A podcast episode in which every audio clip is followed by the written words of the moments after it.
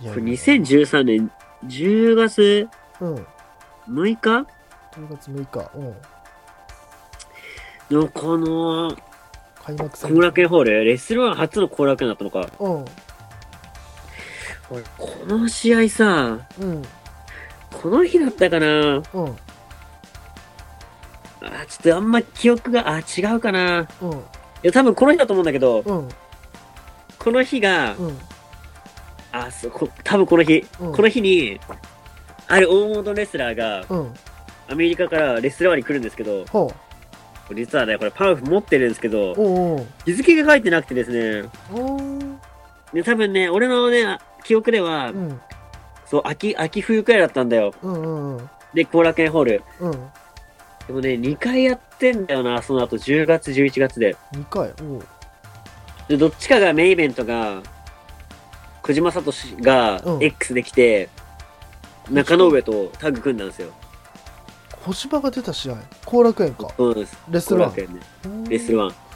で、当時ヒールユニットがありまして、はなんだったっけな、あのー、えっ、と、デスペラードっていうね、うんヒールユニットがありまして、 L L L え L じゃないで L じすけゃなどいね、よデねスペラード。これがね、西良寺と、うんうん和馬坂本と、うんで河野。で、これあとなんかその、あ、レネ・リップリもいたかな。うんうん、とかのユニットがいたんですけど、うんトリガそいーつらとうんタッグ組んでやった気がするんだよな。で、そのね、理由がね、うん当時中野上っていう選手がう、んオレンジ色のパンツを履いてて、ほうほうで、エルボーパッドを外して、うんランニングエルボーするって桜だったんですよ。はいそれが、うん俺にすごい似てるじゃねえかっつって理由で小島来たんですよ。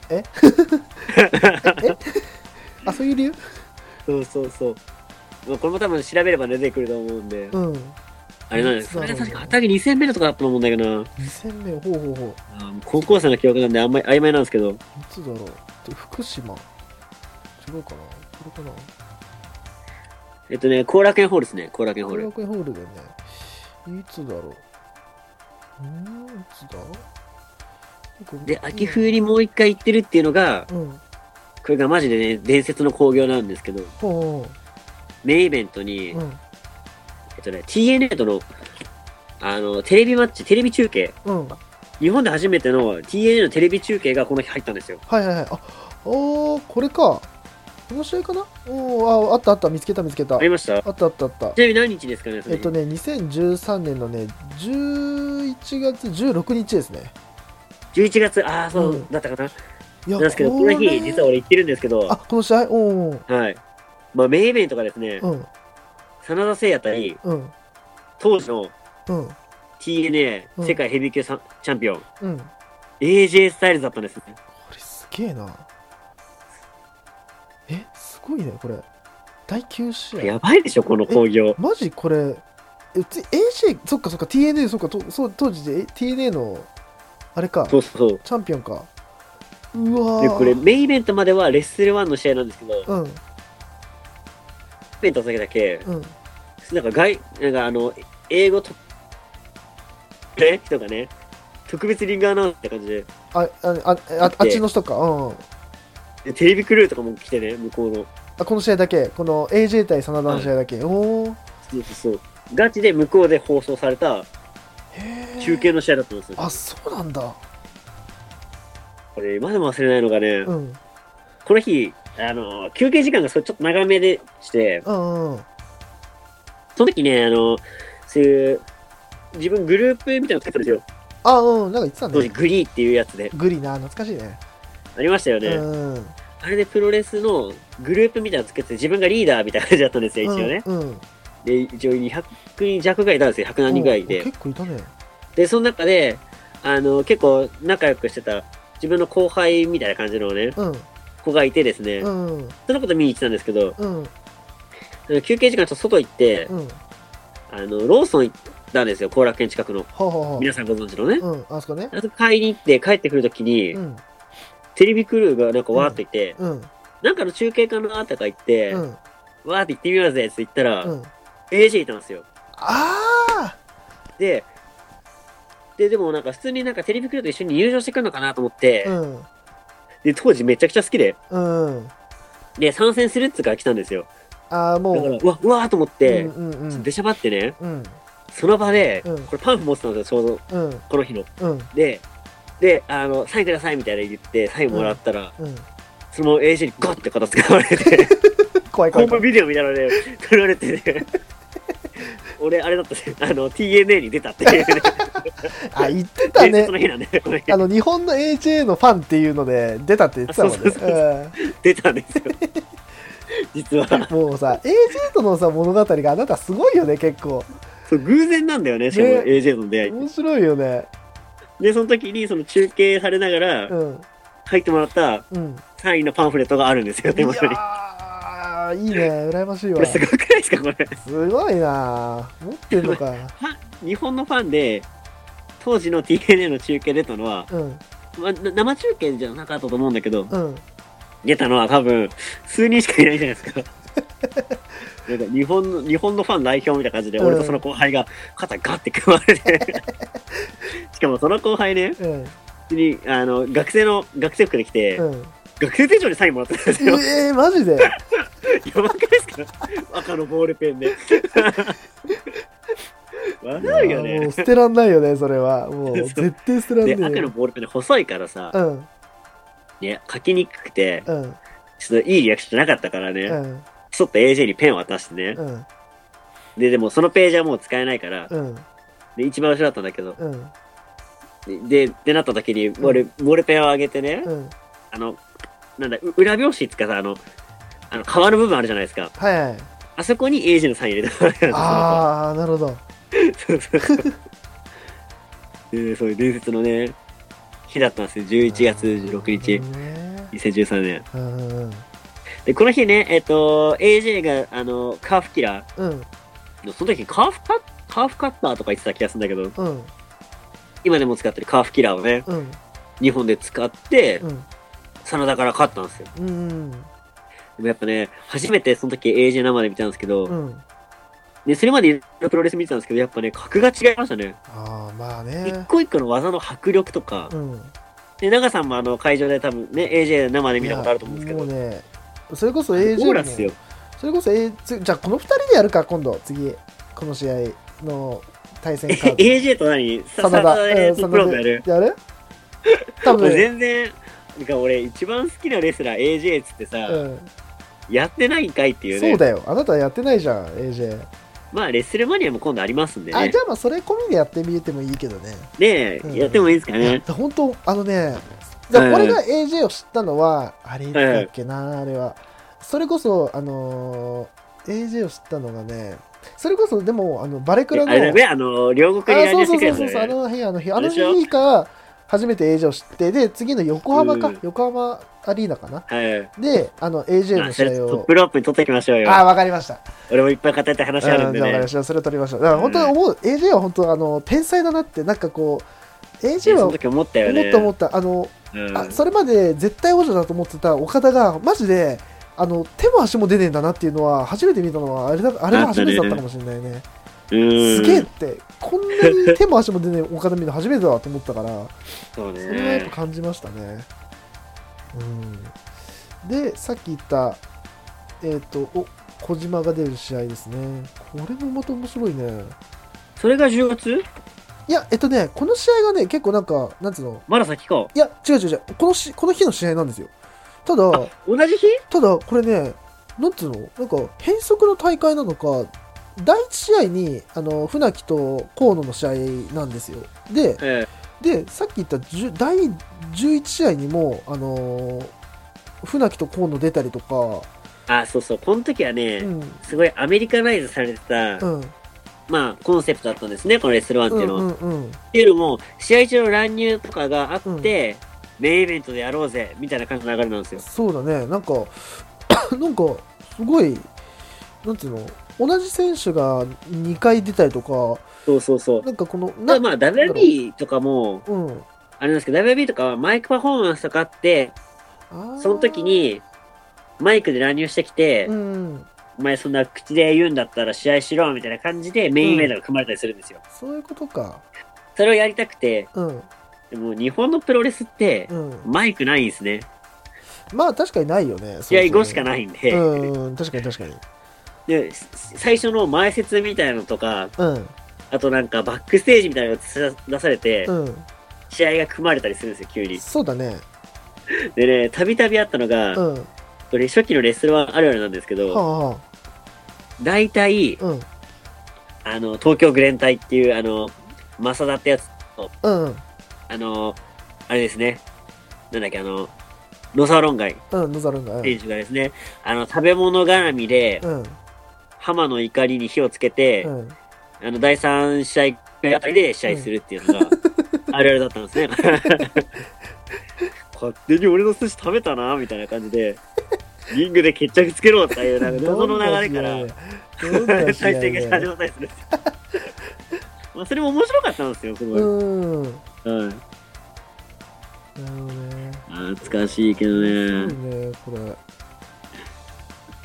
だからね、レッスルはね、当時のそういうのがあって面白かったですね。うんなんかこうで、しかそも、うねうんで、先ほども言った通り、TNA と組んでたんですよ。はいはい業務提携とかね関係はいだよねだからちょこちょこ TNA からうん選手が来てるんですね。うんうんで、あの、それこそあの、AJ スタイルズはいが来たりですね、うんジェイ・ブラッドリーって選手が来たり、はいはいはいロブ・テリーって選手が来るんですけど、うんこれね、注目なのは、はいロブ・テリーってやつ、うん196センチあって、うん体重135キロなんですよ。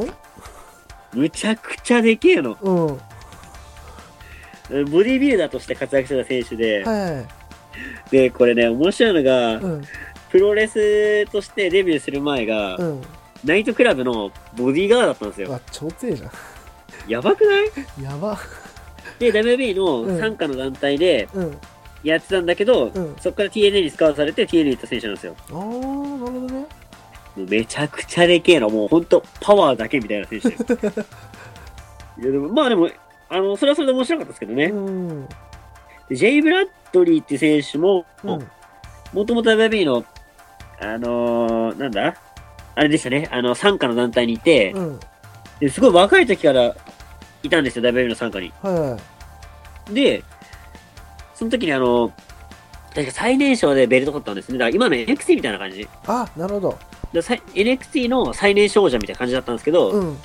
そこから目が出ず、うんうんうで、ベビーに行くことなく TNA 行ったんですね。ーんそうなんだいいろいろ個性派のね、うん外人選手がとその時日本来てて、うんアメプロ好きな人はすごい天国でしたね。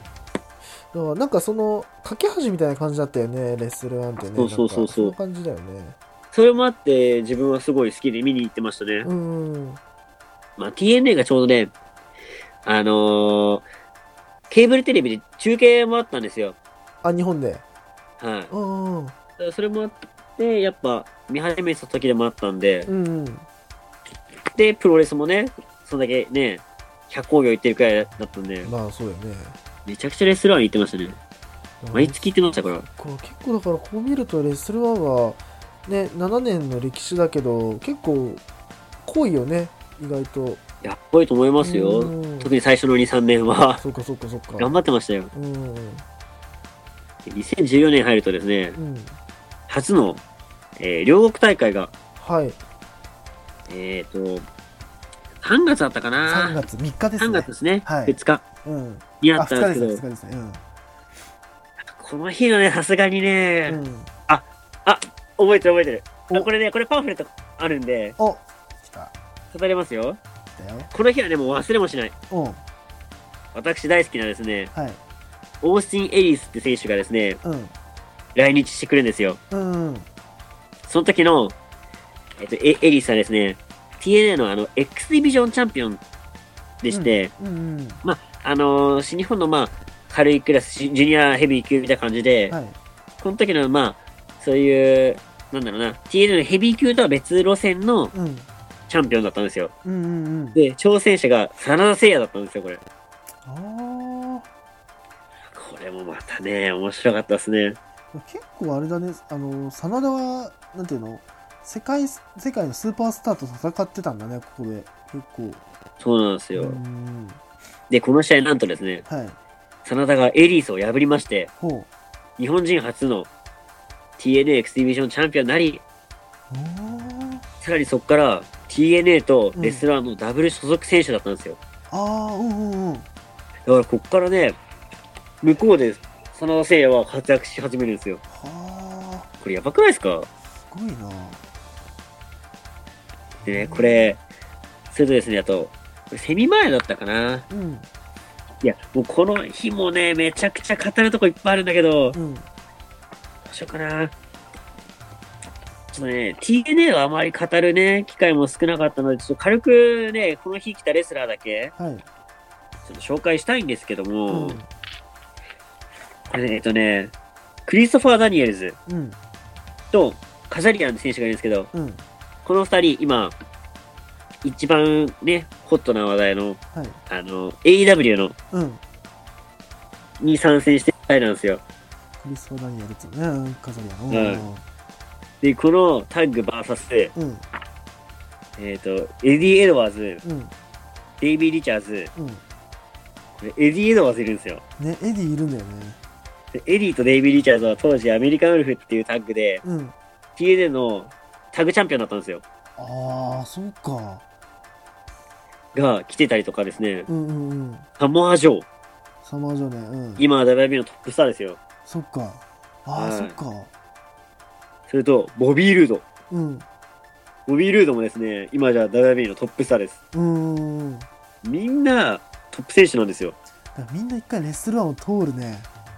そうそうそう。すごいこの日来てるんですね。すごい皆さん。やばいでしょいや、面白いな。で、これタッグ選手権試合なんですけど、うん。そのエディ・エドワーズ、デイビー・リチャーズのアメリカ・ウルブルスうん。と、カズ・林、近藤修二のチーム246の対戦が決まったんですよ。はい。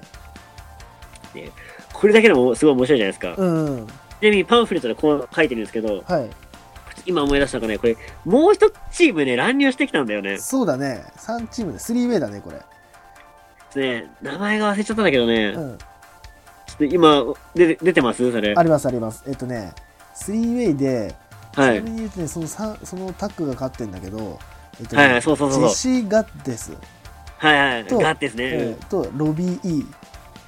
そうロビー・イー。うんでね、チカチカ光るサングラスかけてくんだわ、こいつが。おー。すげえチャラ男みたいな。で、うんうん、なんだっけ、その、もうアパートナーガッティスでガッデス、うん。が、超マッチョなんですよ。 すんげえカルトだな。こいつもボディービルダーするもんなだ。んじゃこりゃ。 なんじゃこりゃ。だからやべえねわ、レスリングうまいうん2チーム、うん、日本とアメリカを代表する、うん、この、なんだろうな、レスリングうまい人対、うん。色物みたいなキャゴリゴリのラやクつタだーチームなんですけど、うん。結果、その色物が勝つんですよ、これ。そうだね、ガッデスが、めちゃくちゃ面白いのよ。ガッデスがカズハヤシにから取ってるね。そうそうそうそう。面白いな、これ。ハイアングルスパインバスターかなんかで撮るんだよね。うん。で、撮った瞬間、もう二人どんちゃん騒ぎ で。すげえって、で、俺らもね、うん。で、でここの日も、うん。そのアメリカンプロレス好きなね、その後輩と一緒に行ってたんだけど、うんうん。もうこの日二人して、やばみた いな。えガチガチの TNA 見てるみてえじゃんみたいな。うんうんうん。すすげえ興奮したの覚えてますね。ごいな、こいやちなみになんですけども、れ。うんあ。れこういう時からもう俺はエディ好きだったから。そっか。もうずっとエディこの時は好きだったからね。じゃあそう考えるとエディと飲んだってさ結構やばいよねやばいでしょっとんでもないよねていう話なんですよ。そうねでね、これね、さっきエリースの話出ましたけど、はい実はエリースでちょっとね、一つね、うんこれもまたね、野放しとかね、思われちゃうかもしんないですけど、はいこの日ね、両国大会にね、うん後輩とうボードを掲げてまして、んボードは羊っていうタトゥーがエリースに入ってるんですけど、あうんまあ、エリースって意味でね、羊っていうタトゥー入ってるんですけどう、ん羊っていうタトゥーとう、んあとですね、あの、サマージョーがね、うんその時にあのね、ジョー・ゴナ・キル・ユーっていう、うんそういうちゃんとがあったんですよ。ちゃんとっていうかまあ、コールみたいなのね。うんあって、二人でそのボードを掲げてて、うんで、エリスがね、試合後、ツイッターで、うんあの、日本人で羊のうん看板上げてくれた人サンキューみたいな、へなんか会いたいなみたいなのを英語えでマジで言ってて、うんそれをね、後輩が見つけてて、後輩が英語喋るんですよ。ペラペラなんですよ。うんで、なんか DM を送ったんですよ。英語で。うんこれ僕たちです、みたいな。うんで、で自撮りしてね。うんそしたらドームホテルで会わないかっつって、マドジームでホテルなんか休憩所みたいな、あーなんかカフェスペースみたいなとこあるんですよ。ああるねあるねうんそこでおしゃべりしたんですよ。え実は。ー、マジで そうそうそう。嘘しかも、向こうからアポ取ってっていうね、やばくないですかすっげえ外人選手、そういうなんかそのサービス精神みたいなのがうんうんうんあって、嬉しいですよね。いやーすごいなで、ねここの日のね、裏話はもうたくさんあるんで、うん、で、あの、ある選手が悪どい商売したりとかね。でそういうのはね、あの、ね、もしあの、まあ、どっかで、うん飲みの場とかでね、うん一緒になった場合はは、いあのお話ししたいと思うので、ちょっと後でまあ送るまあ、それかなんかね、イベントとかにとっと、ととっとこうかな、こういうああね、ーなるほどね爆弾トークを。ちょっまとあ、ね、いっぱいするの持ってるので、うんあの放送では使えないようなね使えないやつですね。マジで使えないやつ。があるので、まあでも、うんこのこの日はね、エリースに会えてね、すごい思い出のある日ですね。すごいねうん。で、で、この日のメインなんですよ。はいはい何よりも。うん。 TNA の世界ヘビー級チャンピオン、マグナスが来るんですね。はい。で、これもね、マグナスと AJ のね、うん向こうでね、構想があってのマグナスチャンピオンって、いわくチャンピオンなんですよ。は AJ からあ。うん。は無理やり分取ったチャンピオン、マグナスなんですよ。はははは対、レッスルワンの絶対的エース、カイなんですね。は。だから日本のプロレスもしっかり見てて、うん。うん。 TL も見てると、うん。この試合はめちゃくちゃ興奮するんですよ。なるほど。これは回勝ってくれってなるわけなんですね。うんうんうん。で、結果なんですけど、はい。これエルボードロップかなんかでマグナス勝つんですよ。ほうほうほだからね、残念ながら日本人初の TNA チャンピオンは生まれなかったんですう。うねー。ん。だけど、この試合もね、いや、面白かったですね。うーんなるほど。だからレッスルワンの一つの大会でこんだけ喋れるってことはう、ん。当時どんだけ盛り上がってたかっていうのがそうだね。分かってほしいです。うーん。だからこんだけね、結構魅力的なね、う団ん。体がなくなるっていうのがちょっとね、そうなんですちょよ。っと、うーん。いや、まだこれしか喋ってないのに、もう1時間喋っちゃったんですそよ。うですね。まだ2大会しか飾ってませんからね。やばいよ。いやこれ7月6の両国大会とかもうめちゃくちゃ語りたいし、うん。もうね、あ、こ、これもね、うめちゃくちゃあるんですよね、これ。うんうんうん。わかりますよ。アキラ30周年のね、うん。試合で新宿フェイスで、はい。アキラが誰とやったかっていうと、うん。これ確かあれだったんで、あの、あ、でも、違ったかな。これ JJ シックスでタッグ組んでた、うん。あの、飯塚氏がうん。来たんじゃなかったかな、この日。飯塚いそう。や、あの飯塚だか新宿フェイスでやった気がするんだよね。マジで確か、この日。あったかなうん、とかな、ね、大会があったりとかうね。ん。で、レッスルワンの、うん。えっと、チャンピオン、あのね、フラグシップタイトルを作ろうってことで、うん。あの、トーナメントがあったんですけど、はいはいはい。この時に、あの、ヒールだったうん。デスペラードっていうチームのリーダーの河野が優勝するんですよ。河野ね。うんうんうん。で、そっからね、あの、あ、でも、あー、ごめん。ちょっとね、武藤敬司デビュー30周年記念大会、語はい。りたいんですけど、はい。ちょっと前の10月12日、うん。後楽園ホールで行われた大会があるんですけど、はい。 TNA 年間最高ペーパービュー試合、うん。バウンドフォーグローリーがですね、うん。なんとこの日日本で開催されてるんですよ。ほうほうほうほうほこれどれくらいすごいかっていうと、う。うん。レッスルマニア東京来たよみたいな。え、やばないそれ。 やばない。 TNA の、うん TNA 版のレッスルマニアがバウンドフォーグローリーなんですよ。はあはあは年間で一番大きい大あ。会。なるほど。これが後楽園でやってるんですよ。やばいね。えぐいでしょえぐくね。プリボーイズ来てるからね。チーム 3D。すごいね。もうね、この日はね、うん。結構奮発していい席で見た気がします。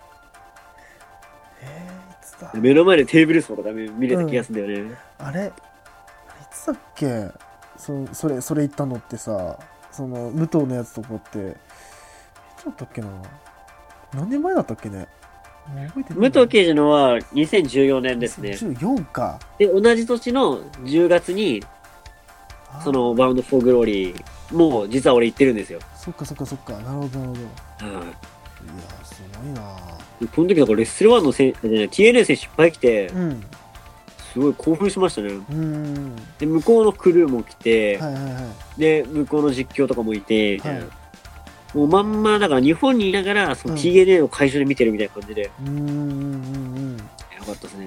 でね、これ、この日ね、あーちょ、で、この日の大会とか喋ると長くなっちゃうんうで、ん。うん。まあ、メインイベントそのダットリーボーイズが出たってとこで、うん。次行きましょうかそうでね。すね。実はこの大会の後ね、うん。あの、大会後にね、うん。結構大きいね、うん。あれがあったんですね。ほ事件があったんですよ。う。事件。おうおうおまう。あ、たびたび話してるからあれなんだけど、うん。あの、ローソン AJ 事件ですね。あ、出た。 出ました。実は日本、新日本プロレスに参戦しててう、ん。で、TNA でもね、やっぱ、で、あの、仲いいメンバーがいるんです、AJ と。うん。で、待ち合わせしてたんだけどうね、ん。ローソンで。うん。。で、そこにちょうど自分もいたっていううんのがあったんですよ。うんうん。待ち合わせしてる AJ に遭遇っていう。 まあこれは何回か話してるんでね、そうだね。まあ、話さないですけど。うんで、11月1日ですよ。武藤刑事デビュー30周年これ見に行った記念大ね。会。見に行ったね。行きましたよ。覚えてるホールドアウト。ホールドアウト、覚えてるよ。これもう、目柄さうんん、すげえ覚えてないレッスンワンの試合。結構覚えてるよ。いや、この日の、そうね、武藤の試合は結構しぐれたもんな。これで、これマジで。なんといってもね、まうあ、んこのこの試合、メインイベントもすごいんですけど、はいはいはい。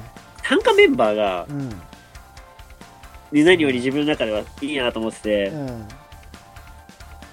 これ、あのー先ほど言ったね、ロビー・イーと、はい。ガッテスと、うん。 DJ ・ジーマーですね、うん。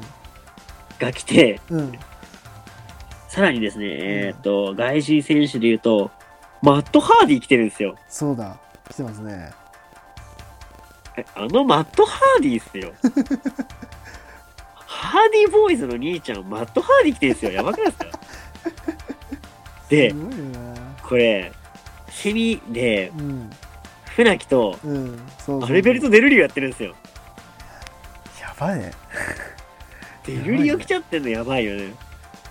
これアルベルトあれだよねあのさ東京ドームホテル行ってさ俺らサインもらった覚えあるんだけどあそうですだよね。 ねそうだよねまあ、マット・ハーディもですね。あそっかそっかそっかハーディもいたかあの時やうん。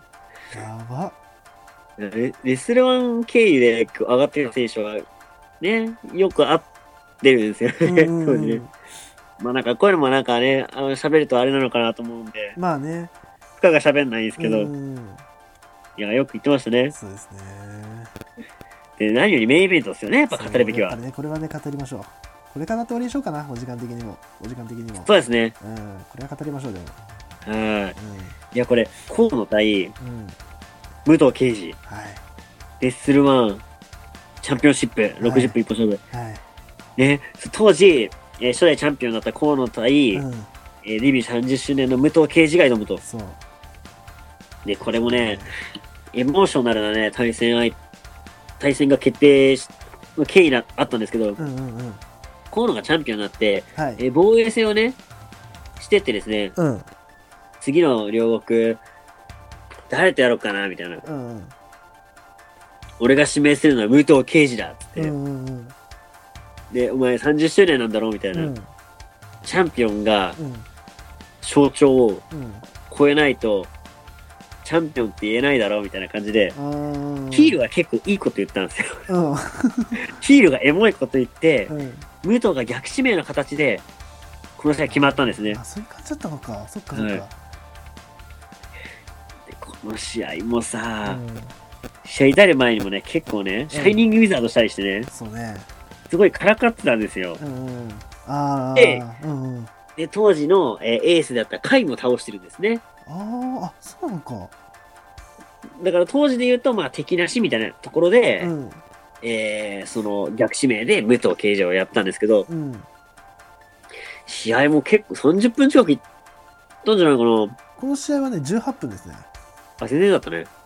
え、めちゃくちゃ長く感じたけど、長かった長かったいや18分しかやってないの俺も今見てそう思ったえそんなもんだったっけと思って俺試合30分いったよな、あれ、絶対。体感。だよねいってないのか。うん言ってないねマジか、でもね、すごい覚えてるんですよね。覚えてる覚えてるこれさ、ムーンサルトしてもうん決まんなかったんだよね。そうそうそうそうそう武藤敬司のムーンサルトでかえ返されるってやばいじゃないやですか。ばいようんうわーみたいな。うんで、そこだけじゃないんですよね。そうだね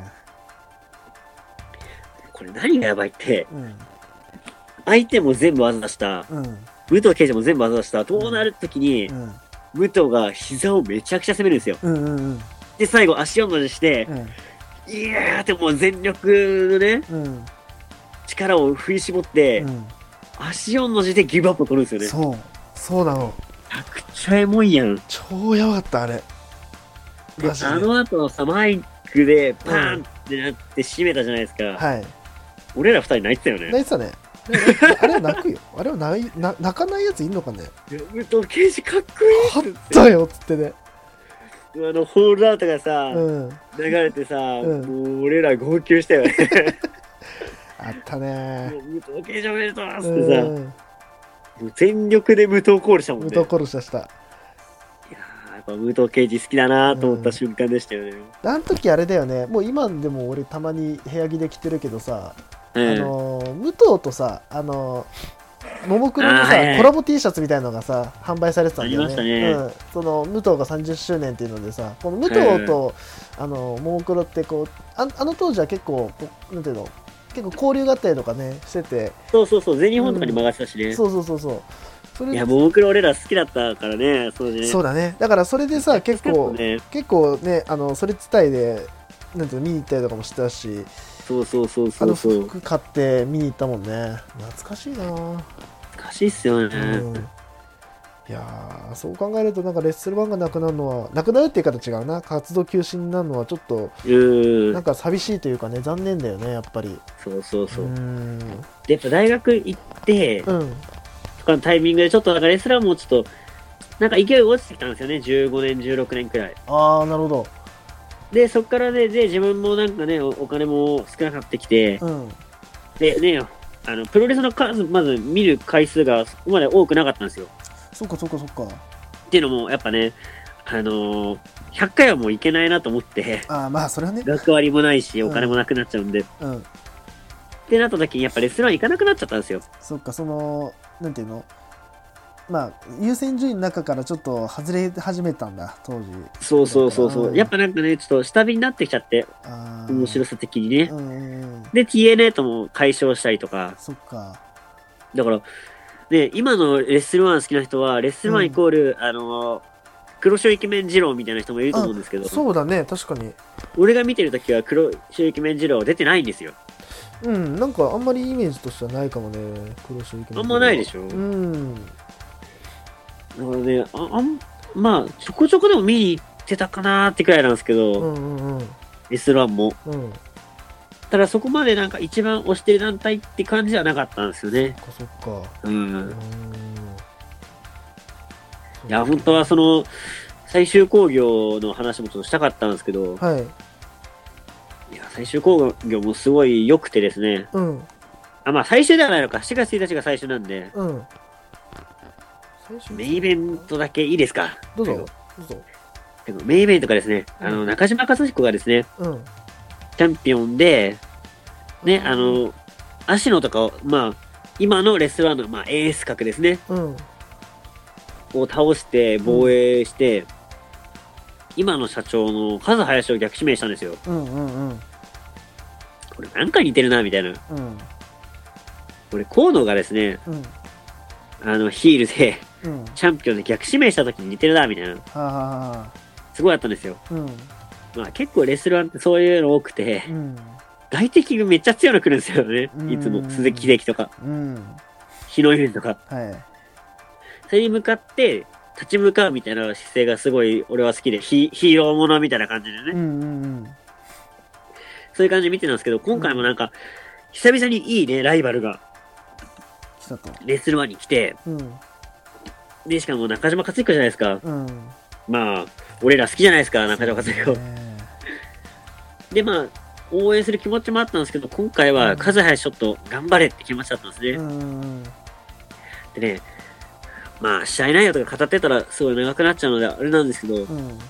最後、奥野でパワープラント出したんですよ。うん。で、それも、逃げられそうになったところをう、ん。無理くり、いった感じで、うん。なんかあの、気迫の数林みたいなの見れて、うん。うん。それこそ俺が好きだった2014年とか13年の頃のうん。数林が見れたのかなっていう。はいはいはい。その前の全日本のね、うん。えー世界ジュニアの絶対チャンピオンだったうん。